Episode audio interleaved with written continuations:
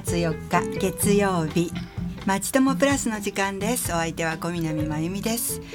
毎月第一月曜日のまちともプラスは多摩小平保健所の方をこのスタジオにお招きして本当に生活に密着したためになる番組をお送りしていますのでどうぞ最後までお付き合いくださいませ。さてさて昨日はひな祭りでしたよね。うちも何にもする気なかったんですけどあの孫が急遽ひなパーティーをしてくれとか 男の子なんですよ。一家で来るっていうのでもう大慌て。ケーキはケーキ一応買っといて。お寿司にしてとかっても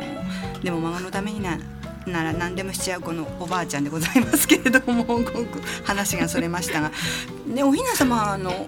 ひな祭りが終わったのになんか今日は本当寒いですね。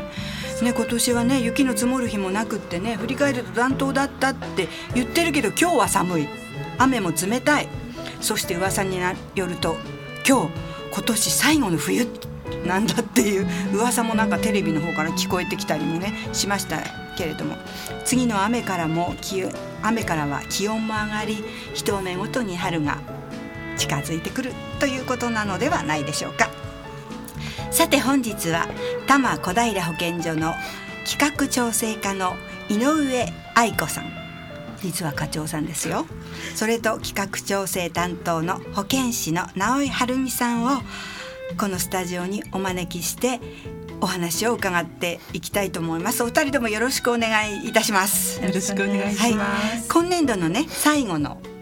出演ということで保健所の紹介それと3.11を前に防災というテーマでお話を伺っていきたいと思っております。それではあの私の目の前にねお二人いらっしゃるんですけども本当にお美しいなんか私よりちょっと年下のあの素敵な女性がお二人自己紹介をお願いいたします。はい。こんにちは、えー、多摩小平保健所企画調整課の井上と申します、えー、今日はよろしくお願いいたします。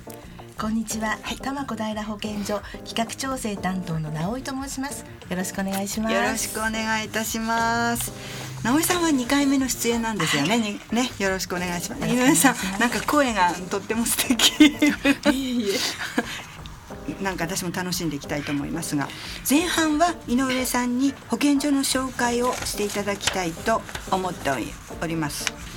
まずあのリスナーの方から質問があったんですけれどもね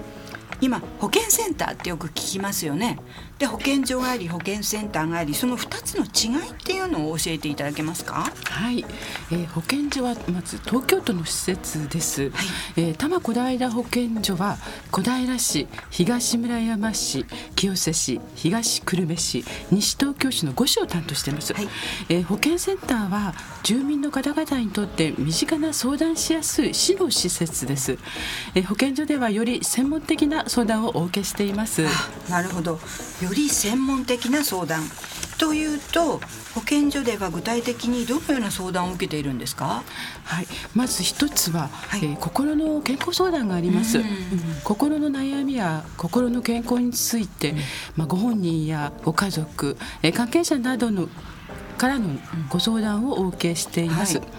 気になることがある場合は、まあ、一人で悩まずにぜひご相談ください。はい、でまたあの精神科医などによる、え専門相談や講演会なども実施しています。えさらにはあのお酒やあのギャンブルえこうしたものの依存症の相談、うん、え思春期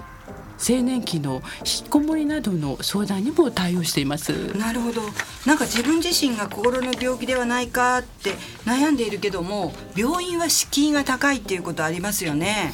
それからあの家族でちょっとなんか病気なんじゃないかなと思うけど言っても本人が行かないとか、うん、そういう場合でもその病院っていうちょっと敷居の高いところの前に保健所に相談できるということなんですね。電話してもいいんですか、はい、そうですね、えー、保健所では月に2回専門医による相談を受けていますけれども、はい。はい、日時は決まっているので、うん、えっと、まずはお電話でお住まいを担当する保健師とお話しいただくことになります、はい、え保健所の他にもお住まいの市でも相談していただけますので自分が話せそうな相談窓口を見つけることができると良いと思います。なるほどね。病院に行かなきゃ病院に行かなきゃっていうのがなんか先入観みたいにね入ってますけど、うん、その前に相談できるところがあるんですよね。そうですね。それをね知っとくって大事だと思いますが、他にもどういう相談どういう相談の窓口があります？か？はい、えー、難病患者の方や、うん、重症心身障害児、うん、あるいは医療的ケアが必要なお子さんの療養生活などについての相談もお受けしています、はい、え例えば難病と言われたけれどもどんな病気か知りたいとか、えー、療養生活で利用できるサービス、はい、あるいは自宅での看護や介護についての相談などについてです。また市民向けの講演会や関係者向けの研修会も実施しております。あらいろんな相談窓口があるんですね。なんか本当にインターネットで調べたりとか自分でね多いですけれどもそういうことできない方もいらっしゃるしなんか疑問に思ったら身近にっていうかあの聞いてみるっていうことでわあなんかいいなと思います。なんかお友達とかご近所の方にもね教えてあげたいなと思いますけども、はい、他にも何か？はい、ありますか、えー、えー、患者の声相談窓口という電話相談の窓口があります、安心して医療にかかるための対応方法を一緒に考えていきます、えー、休日を除いた月曜日から金曜日、はい、えー、時間は午前9時から正午まで。そして午後1時から5時までとなっています、はい、電話番号教えてください。はい、えー、042 450-3222です。専用電話となっています。じゃあ悩んだらまず相談してみるっていうことがいいですよね。そうですね。はい、ゼロ四二四五ゼロ三二二二。ぜひあの心にねお悩みをお持ちの方、誰にも相談できないわと思ってらっしゃる方はぜひ保健所の方に一度相談してみたらいいんではないかと思います。えっと、このほか保健所では食品衛生の担当部署とかもありますよねこの前なんかノロウイルスについてお話しいただいたことがあるんですけど。そうですね、えー、例えば食中毒を疑う症状があったとか、はいはい、あるいはあの食品に異物が混入していた、えー、などのほかに、まあ、飲食店での食品衛生に関する苦情や、えー、家庭での食品についてのご相談も受け付けております。はいわかりましたね、私たちが健康な生活を送るために保健所の皆さんに陰で支えていただいてるっていうことがなんとなく分かってきましたそれに頼ってもいいんだなっていうことも分かってきました。ね、以前は保健所っていうとなんかこういう仕事をしてるんじゃないかって思ったけれども今は違うっていう間違えやすい業務とかあったら教えていただけますか？はい、えー、よくお問い合わせがあるのは動物のことなんですね、はい、え以前は犬猫に関する業務を担っていました、はい、えしかし今は東京都動物愛護相談センターこちら多摩支所が、えー、行っております。なるほど。なんかあの放浪している犬を見つけたら保健所に知らせるとかなんかかあの網持って捕まえに来るとかっていう保健所のイメージありますもんねそれ、うん、小さい時のなんかなんかの影響かもしれませんけど。じゃあ怪我をしている動物を見つけたら保健所ではなくて動物愛護相談センターに連絡するっていうことですね。はいではもう一つリスナーの方から質問がありました放送で感染症予防や食中毒予防などを呼びかけることがありますが保健所ではどのような広報活動を行っていますか？ということですが、はい、保健所のホームページに、はい、感染症週報というタイトルで、うんはい、えー、検疫の感染症の発生数を、えー、毎月木曜日に掲載しております、えー、また本日もお持ちしたんですけれども、はい、A4 の、えー、カラー刷りの、はい、あなたに送る健康情報、うんを年に3回ですね発行をしております、えー、図書館や地域センターなどで配布していますし、えー、ホームページからもご覧いただけます。はいまあこのチラシ今お手元にね見せていただいたんですがああ一人で悩んでいませんかとあいいですねこれはえー、っと図書館とか地域センターなどに行ったら年3回いただけるっていうことですよね。はい、配布しております。ぜひ皆さんね一度ねいろんなあの書類がねいろんなチラシが並んでるところがありますから探してみてくださいね。はい、ホームページの情報って役立ちそうですよね。そうですね。えー、ホームページのトップページには、その時のトピックスに関するイラストや画像を掲載しています。はい、えー、画像をクリックすると、えー、関連するページに飛びます。はい、えー、トップページで、えー、実は多摩小平保健所のオリジナルキャラクター、マスクマと言いますけれども、このマスクマが踊りながらインフルエンザの予防を呼びかけています。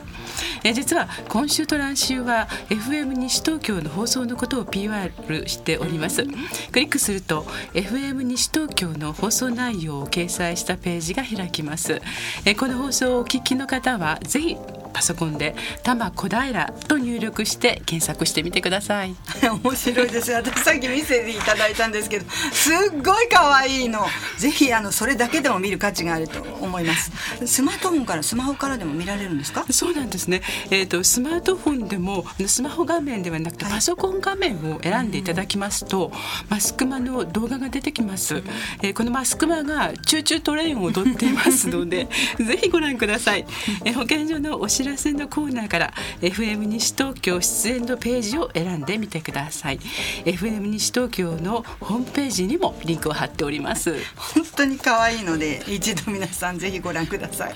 さてはい。あの多摩小平保健所のホームページや FM 西東京のホームページポッドキャストをご利用ください。ね本当に皆様のお役に立つと思います前半は保健所の業務についてお話を井上さんにお伺いいたしました。では後半の直江さんのお話に行く前にリクエスト曲を聴いていただきたいと思います。バンクバンド with サリュー。To you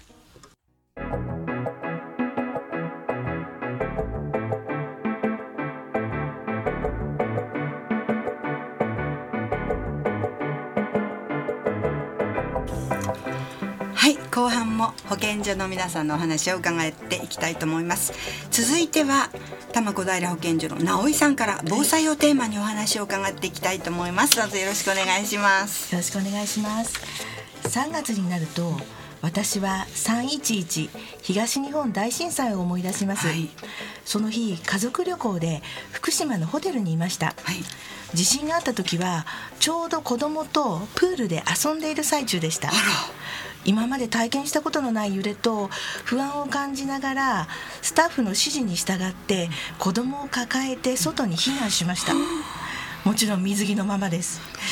寒寒空の中雪が降ってきた光景を今でも覚えてます。えーっていう感じです。本当に、はあ、大変でしたね。はい。ですそういえばね昨年の漢字に選ば選ばれたのは確かの災いっていうか災害の際でしたよね。はい、はい、そうです。平成30年は自然災害が多く発生しました。大阪北部地震、平成30年7月豪雨、うん、北海道胆振東部地震など大変な一年でした。本当に大変な一年でしたね。はい、でも防災っていうと市役所のイメージがあるんですが、保健所ではどんなことをするんですか？はい。災害時に都民の皆さんに直接支援をするのは身近な市役所が中心になります。保健所も市と協力して避難した市民への健康管理や環境食品衛生などに関する支援を行います。また平成30年7月豪雨の時には、はい、広島県からの求めに応じて東京都は災害派遣を行いました、うん私も坂町という人口1万3000人弱の町に行って被災地の皆さんのご自宅を家庭訪問して健康相談を行いました。はあ、そうですか。でも災害時の健康問題ってどんなことがあるんですか、はい、はい災害の種類によって異なる部分もありますが、うん、発災直後は安全の確保、はい、安否確認が最優先になります、はい、その後避難所生活や自宅での不自由な生活が続く中で新たなストレスが加わります、はい、先の見えない生活への不安から今まで元気だったのに体調不良となる方、うん。また高血圧や糖尿病などもともと治療していた病気のコントロールがうまくいかなる方も出てきます、はい、被災によりかかりつけ医の病院が倒壊道路や交通が遮断されてしまうなどの問題も生じます、はい今回の災害派遣の中でも感じたのはやはり日頃からの備えの大切さでした、はい想定外の出来事や準備しききれないこともありますがやはりいざという時を考えて備えておくことは大切です。そうですね。でも災害に対してね日頃のあの備えが大切っていうことは分かっていてもなかなか準備となるとなんかもういいかなちょっと億劫だなって。準備はしてるけどこれで十分なのかなって不安に思っている方も少なくないと思うんですけれども。そうですね、うん、今日は30年以内に70%の確率で発生すると言われている首都直下型地震の備えについて皆さんにお伝えしたいと思います。はいお願いします、では災害時の備えとしてどんなことをしたらいいですか？はいでは今すぐできる災害の備えをご紹介します、はい、今やろう防災アクション4つの備えです。はい、はい、しっかりした日頃の備えがあなたとあなたの大切な人の命を守ります。一つ目は物の備えです、うん発災時何より大切なのが食料品や生活必需品の備えです、はい、自宅が倒壊などを免れた場合自宅にとどまって当面の生活をすることが想定されます、はい、日頃から自宅で生活をする上で必要なものを備えておくことが重要です、はい、例えば日頃利用している食材を少し多めに購入しておく。日常備蓄ですまたカセットコンロや携帯トイレ懐中電灯乾電池などの災害時に重宝するものを準備していくことも大切です。非常用持ち出し袋に当面必要となる最小限のものをまとめて玄関の近くや寝室車の中などに置いておくことも良いですね。なるほど。日常備蓄ですね。はい毎日の買い物の時にね少しだけ意識するだけでも違いますよね。そうです、うん、またかかりつけ医に受診され内服の処方を受けている方は薬の残りが少なくとも1週間分は手元にあるように受診されると良いと思います、一度かかりつけ医にご相談してみてください、うん2つ目は室内の備えです、地震による怪我の30から50%は家具類の転倒や落下移動が原因です。家具類による怪我がそんなに多いんですか？そうです。部屋に物を置かないことが最大の防御です。いっぱい置いてあります。他にできることはありますか？はい日頃の備えとして家具の下敷きにならないように家具を配置したり器具による転倒や落下などの移動防止策を行えば怪我のリスクを少なくすることができます。保健所の仕事でご自宅で療養されている都民のお宅に家庭訪問をすることがあります。災害対策として気になるのが療養されている方のベッド周りの環境です。ベッド周りの環境どんなことが気になるんですか？はい。毎日の介護を効率よく行うために多くのものが置かれベッドサイドから手が届くところに置かれています。なんとなくこう浮かびますね、はい、例えば、うん、大きなラックに介護用品がぎっちり積まれていたりとか、うん、キャスター付きのワゴンに人工呼吸器や吸引器などの医療機器が載せられていたりすることがあります、うん、もし大きな地震が起きたらどうなるでしょうか、ラックからベッドの上にどれだけのものが落ちてくるでしょうか、キャスター付きのワゴンはどこかに飛んでいくのではないでしょうか、皆さんもぜひ今晩寝る時に今寝ている間に地震が起きたら自分は安全か？とベッドや布団の周りの環境を確認してみてください。はい今日ベッドに入ったら寝寝てる時自分に何が落ちそうかちょっとチェックしますけど今からもう危ないような気がしています。はい、はいでは3つ目です、はい、3つ目は屋外の備えです、はい、家の周りの地質や地形危険な場所避難場所や避難経路を把握しておくことが大切ですハザードマップはご存知ですか？ハザードマップっていう言葉はねあの聞いたことがあるんですけれども実際に見たことはないかなない方もいらっしゃるんではないかと思います。はい、ハザードマップとは発生の予測される自然災害についてその被害の及ぶ範囲被害の程度さらに避難経路や避難場所などを表した地図です、はい、災害予測図ですね皆さんはお持ちでしょうか？もしお持ちでない方がいらっしゃいましたらばお住まいの市役所にぜひご確認ください、はあ、自分が住んでいる場所のね災害予測はどうなってるか避難場所はどこなのか皆さんぜひ確認してみてください。ハザードマップがもらえる窓口はお住まいの市役所ですね。はい、うん、そして4つ目はコミュニケーションという備えです、はいはいはいコミュニケーションの備えってあまりなんか聞き慣れないですけれどもどういう意味でしょうか？はい。災害は家族全員が揃っている時に起きるとは限りません。発災後バラバラに活動している家族がどのように連絡を取るのか、うん、子どもたちの下校途中に地震が起きたらなど想定して連絡を取る方法を確認しておきましょう。そうですね。子どもたちも曜日によってね塾や習い事などあったりするし家族会議で確認しておくと安心ですよね。はい。